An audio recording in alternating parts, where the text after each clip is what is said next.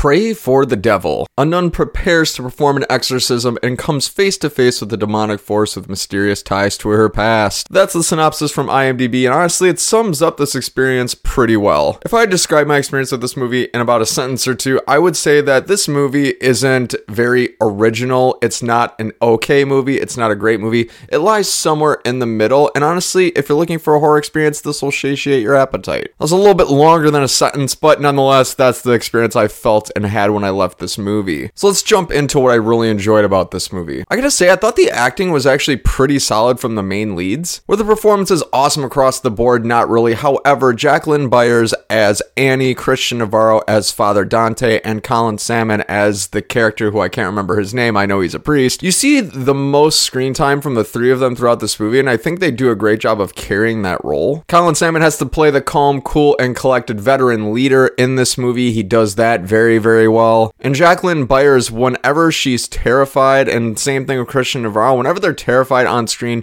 you're really feeling it, and it really adds to the intensity that this movie brings in its scenes, which I have to give this movie a lot of credit. The intensity, I really bought into it. Despite this movie not being the most original thing I've ever seen by a long shot, I really had my heart pounding throughout this movie for most of the runtime. And that really made the pacing actually quite solid, because as these scenes are going through, you really feel the peril that these characters are feeling. It evokes into you, and you're in for a pretty good time. Is this the scariest movie I've ever seen? No. Is it really intense? Absolutely. Are you gonna have a good time with it? I think so. And really, that's all you can ask for in a movie like this. Now, what did I not like so much about this movie? I thought the writing and the direction was just a little choppy. As this movie kind of progresses, you can feel it sort of start to get awkward, which is a really hard thing to do in a movie, is progress characters at an appropriate cadence. And I think the movie, for the most part, gets it right, but there are some instances where I'm like, I'm not quite sure if the character's really ready for this. And to be honest, if this movie was just about 10 minutes longer, I think it could have filled some of those gaps, which is a really rare criticism for me to have in a movie, is that it needs to be a little bit longer. But I think that 10 minutes of additional context could have made a bigger difference and really helped elevate some of these characters in their journeys. And additionally, although I thought this movie was really intense, I was not a fan of the fact that it utilized too many jump scares. It's not to say that this movie is necessarily a jump scare fest where you're having one every 10 seconds. However, I would say there's probably one every scene, which does get kind of old, and that predictability, it really wears on you. I mean, by the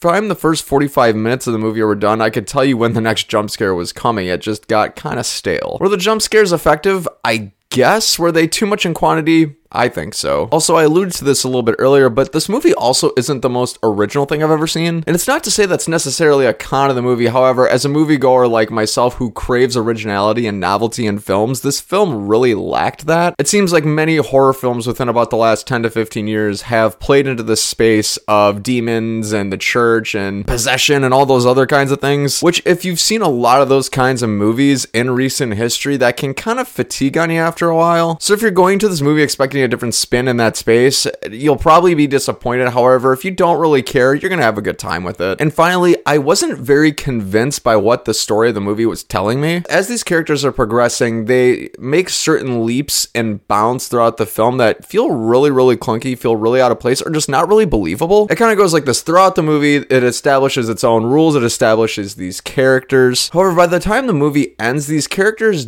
do things, they perform certain actions that totally compromise everything that the movie told us about them previously. And by the time that all wraps up, it really makes for a third act that feels very much haphazard. It feels very nonsensical, and it just feels kind of fake and a little jarring. Like, these characters are going through these major events in this last act, and you're like, this is kind of a bit of a stretch as to what's possible based on what the movie's told us. They'll do and say certain things, and it's like, I don't think the character would do that, or that explanation is pretty flawed. I'm getting into the weeds a little bit, just saying I didn't really buy into the story all that much by the time it wrapped up, and unfortunately made for the third act being the poorest of the entire movie. So friends, in the end, I'm gonna have to give this movie a 7 out of 10. If you're looking for a good horror film, I think this is it. It'll satiate your appetite for some good scares. Bring a friend or two this Halloween weekend, go watch it, have a good time, and then move on to the next movie. Friends, thank you so much for watching another movie review. If you like this video, I'd be honored if you consider clicking the like button, clicking subscribe, or checking out these other end cards or the links down in the description below for your viewing pleasure. Once again, I've been Bryce, and until next time,